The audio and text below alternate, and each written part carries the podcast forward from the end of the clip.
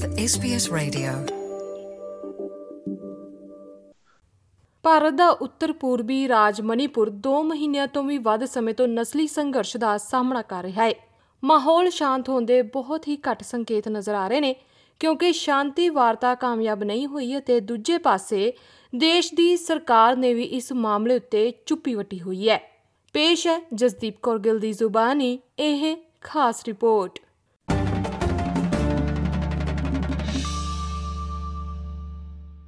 ਇੱਕ ਦੂਰ ਦੁਰਾਡੇ ਉੱਤਰ ਪੂਰਬੀ ਭਾਰਤੀ ਰਾਜ ਵਿੱਚ ਹਿੰਸਾ ਦਾ ਖਤਰਾ ਬਰਕਰਾਰ ਹੈ। ਸਕੂਲਾਂ ਨੂੰ ਮੁੜ ਖੋਲਣ ਦੇ ਸਰਕਾਰੀ ਹੁਕਮ ਦੇ ਬਾਵਜੂਦ ਵੀ ਮਣੀਪੁਰ ਵਿੱਚ ਲਗਭਗ ਸਾਰੇ ਸਕੂਲ ਬੰਦ ਨੇ। 2 ਮਹੀਨਿਆਂ ਦੇ ਨਸਲੀ ਝੜਪਾਂ ਤੋਂ ਬਾਅਦ ਸਧਾਰਨਤਾ ਨੂੰ ਬਹਾਲ ਕਰਨ ਦੀ ਇਹ ਕੋਸ਼ਿਸ਼ ਕਾਮਯਾਬ ਨਹੀਂ ਹੋਈ। ਦੱਸਣਯੋਗ ਹੈ ਕਿ ਇਹਨਾਂ ਨਸਲੀ ਲੜਾਈਆਂ ਵਿੱਚ ਲਗਭਗ 120 ਲੋਕ ਮਾਰੇ ਗਏ ਨੇ ਤੇ ਹਜ਼ਾਰਾਂ ਬੇਘਰ ਹੋ ਗਏ ਨੇ। ਸਕੂਲ ਖੋਲੇ ਜਾਣ ਦੇ ਹੁਕਮਾਂ ਤੋਂ ਬਾਅਦ ਵੀ ਬਹੁਤੇ ਵਿਦਿਆਰਥੀ ਅਤੇ ਅਧਿਆਪਕ ਸਵੇਰ ਵੇਲੇ ਸਕੂਲਾਂ ਵਿੱਚ ਨਹੀਂ ਦਿਖਾਈ ਦਿੱਤੇ। ਇਹ ਸੰਕੇਤ ਨੇ ਕਿ ਹਿੰਸਾ ਅਜੇ ਖਤਮ ਨਹੀਂ ਹੋਈ। ਇਬੋਟੋਮੀ ਸਿੰਘ ਉਹਨਾਂ ਮਾਪਿਆਂ ਵਿੱਚੋਂ ਇੱਕ ਹੈ ਜਿਨ੍ਹਾਂ ਨੇ ਆਪਣੇ ਬੱਚਿਆਂ ਨੂੰ ਸਕੂਲ ਭੇਜਣ ਦਾ ਫੈਸਲਾ ਨਹੀਂ ਕੀਤਾ ਅਤੇ ਉਸਨੇ ਰॉयਟਰਸ ਨਿਊਜ਼ ਏਜੰਸੀ ਨੂੰ ਇਸ ਦਾ ਕਾਰਨ ਵੀ ਦੱਸਿਆ। ਉਹ ਇੱਕ ਅਦਾਕਾਰ ਵੀ ਹੈ। There is a sense of fear and insecurity among the people, and hence we decided against sending our children to school.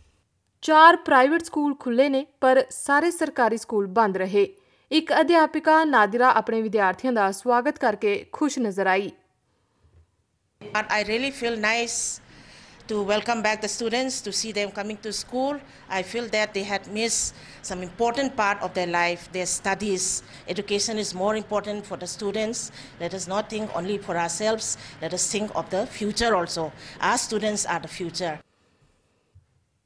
ਮਈ ਦੀ ਸ਼ੁਰੂਆਤ ਵਿੱਚ ਘੱਟ ਗਿਣਤੀ ਕੁਕੀ ਅਤੇ ਬਹੁ ਗਿਣਤੀ ਮੈਟਿਸ ਭਾਈਚਾਰੇ ਵਿੱਚ ਝੜਪਾਂ ਹੋਈਆਂ।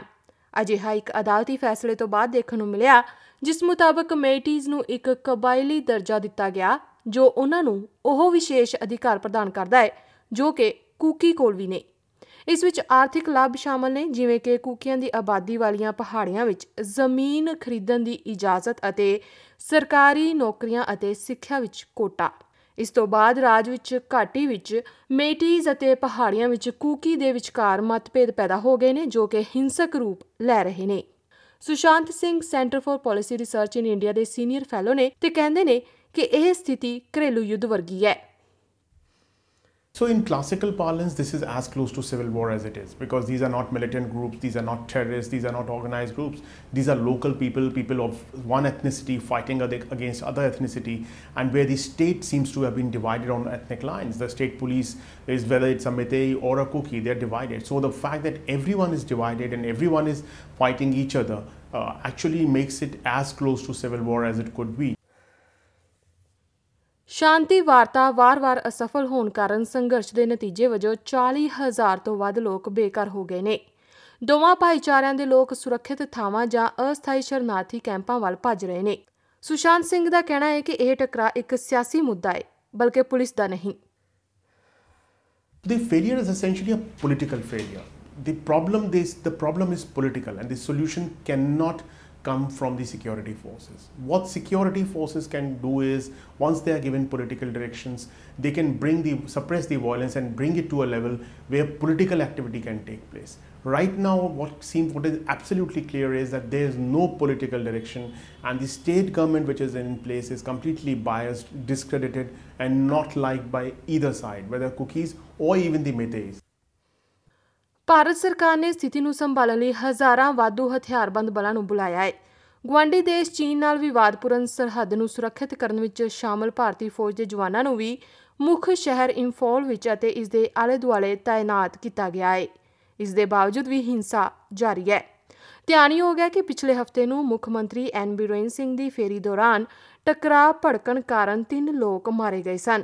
ਉਹਨਾਂ ਵੱਲੋਂ ਵਾਧੂ ਸੁਰੱਖਿਆ ਬਲਾਂ ਦਾ ਵਾਅਦਾ ਕੀਤਾ ਗਿਆ ਹੈ। Security advisor. I, along with the security advisor to the government of Manipur, Kuldeep Singh, and Assam Rifles, have held discussions and deployed security and police forces to all the vulnerable areas of the state. Since the farming season is coming up, we will be providing security wherever required and stop further loss of lives too.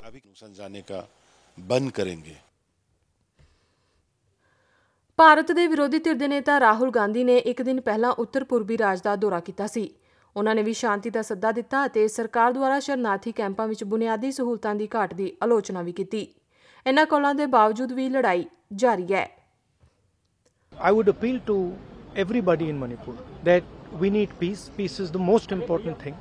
And my strong appeal to everybody violence will not get anything for anybody. Peace is the way forward, and everybody should now talk about peace and start moving towards peace. ਦੋ ਧੜਿਆਂ ਵਿਚਕਾਰਲਾ ਇਹ ਟਕਰਾਅ ਸਾਲਾਂ ਤੋਂ ਡੂੰਘੀਆਂ ਜੜ੍ਹਾਂ ਵਾਲੀਆਂ ਸਮੱਸਿਆਵਾਂ ਕਾਰਨ ਵਧਦਾ ਜਾ ਰਿਹਾ ਹੈ। ਮੇਟੀਜ਼ ਨੇ ਲੰਬੇ ਸਮੇਂ ਤੋਂ ਰਾਜ ਦੀਆਂ ਨਸ਼ਿਆਂ ਦੀਆਂ ਸਮੱਸਿਆਵਾਂ ਲਈ ਕੁਕੀਜ਼ ਨੂੰ ਜ਼ਿੰਮੇਵਾਰ ਠਹਿਰਾਇਆ ਹੈ ਅਤੇ ਉਹਨਾਂ ਉੱਤੇ ਮਿਆਂਮਾਰ ਦੀ ਸਰਹੱਦ ਨਾਲ ਲੱਗਦੇ ਪ੍ਰਵਾਸੀਆਂ ਨੂੰ ਪਨਾਹ ਦੇਣ ਦਾ ਦੋਸ਼ ਲਗਾਇਆ ਹੈ। ਕੁਕੀ ਆਪਣੀ ਸੁਰੱਖਿਆ ਲਈ ਚਿੰਤਿਤ ਨੇ ਅਤੇ ਹੁਣ ਰਾਜ ਉੱਤੇ ਸੰਘੀ ਸ਼ਾਸਨ ਅਤੇ ਭਾਈਚਾਰੇ ਲਈ ਪ੍ਰਸ਼ਾਸਨਿਕ ਖੁਦਮੁਖਤਿਆਰੀ ਚਾਹੁੰਦੇ ਨੇ। ਇਹ ਸਪਸ਼ਟ ਹੈ ਕਿ ਦੋਵਾਂ ਧਿਰਾਂ ਨੂੰ ਨੁਕਸਾਨ ਹੋਇਆ ਹੈ ਇੱਕ 26 ਸਾਲਾ ਮੇਟਿਸ ਵਿਅਕਤੀ ਰੋਬਰਟ ਸਿੰਘ ਹਿੰਸਾ ਵਿੱਚ ਆਪਣੇ ਪਿਤਾ ਨੂੰ ਗਵਾ ਬੈਠਾ ਹੈ I think that my dad will be safe, but it was so sad that in the early morning my dead body was handed over. We are not safe here. They attack anywhere, anytime. So we have to move to better place so that we can live. ਇਸੇ ਦੌਰਾਨ ਕੁਕੀ ਔਰਤ ਕਿਮਨੀ ਨੇਂਗ ਆਪਣੇ ਪਤੀ ਦਾ ਸੋਗ ਮਨਾ ਰਹੀ ਹੈ The Métis should have had some humanity by using their firearms to kill my husband. If he died from a gunshot, it would still be a painful experience, but it might be somewhat easier to accept. He died after being tortured and killed like an animal. ਦੋ ਮਹੀਨਿਆਂ ਦੀ ਅਸ਼ਾਂਤੀ ਦੌਰਾਨ ਪ੍ਰਧਾਨ ਮੰਤਰੀ ਨਰਿੰਦਰ ਮੋਦੀ ਦੀ ਚੁੱਪੀ ਨੂੰ ਲੈ ਕੇ ਇਸ ਖੇਤਰ ਵਿੱਚ ਨਿਰਾਸ਼ਾ ਵੱਧ ਰਹੀ ਹੈ। ਦੇਸ਼ ਦੇ ਮੀਡੀਆ ਵਿੱਚ ਇਹ ਟਕਰਾਅ ਬਹੁਤ ਘੱਟ ਦਿਖਾਈ ਦੇ ਰਿਹਾ ਹੈ ਕਿਉਂਕਿ ਸਰਕਾਰ ਵੱਲੋਂ ਇੰਟਰਨੈਟ ਬੰਦ ਕਰ ਦਿੱਤਾ ਗਿਆ ਹੈ, ਜਿਸ ਲਈ ਸਰਕਾਰ ਨੇ ਇਹ ਦਲੀਲ ਦਿੱਤੀ ਕਿ ਇਸ ਦੀ ਵਰਤੋਂ ਗਲਤ ਜਾਣਕਾਰੀ ਅਤੇ ਅਫਵਾਹਾਂ ਫੈਲਾ ਕੇ ਹਿੰਸਾ ਨੂੰ ਵਧਾਉਣ ਲਈ ਕੀਤੀ ਜਾ ਰਹੀ ਸੀ। ਸ਼੍ਰੀ ਸਿੰਘ ਵਰਗੇ ਮਾਹਰ ਚੇਤਾਵਨੀ ਦਿੰਦੇ ਨੇ ਕਿ ਅਯੋਗਤਾ ਹੋਰ ਅਸ਼ਾਂਤੀ ਨੂੰ ਵਧਾ ਸਕਦੀ ਹੈ। Unless we see a major political act which disrupts the current status quo, it would be very difficult to bring the situation under control. Otherwise, we are going to see a, very, a low level of violence, which will see sudden spikes, which would be very dangerous, which could be very worrisome for the country. ਇਹ ਜਾਣਕਾਰੀ SBS news ਤੋਂ ਕੈਟਰੀਓਨਾ ਸਟੀਰਟ ਦੀ ਸਹਾਇਤਾ ਨਾਲ ਪੰਜਾਬੀ ਵਿੱਚ ਜਸਦੀਪ ਕੌਰ ਗਿੱਲ ਵੱਲੋਂ ਪੇਸ਼ ਕੀਤੀ ਗਈ ਹੈ You're with SBS Radio.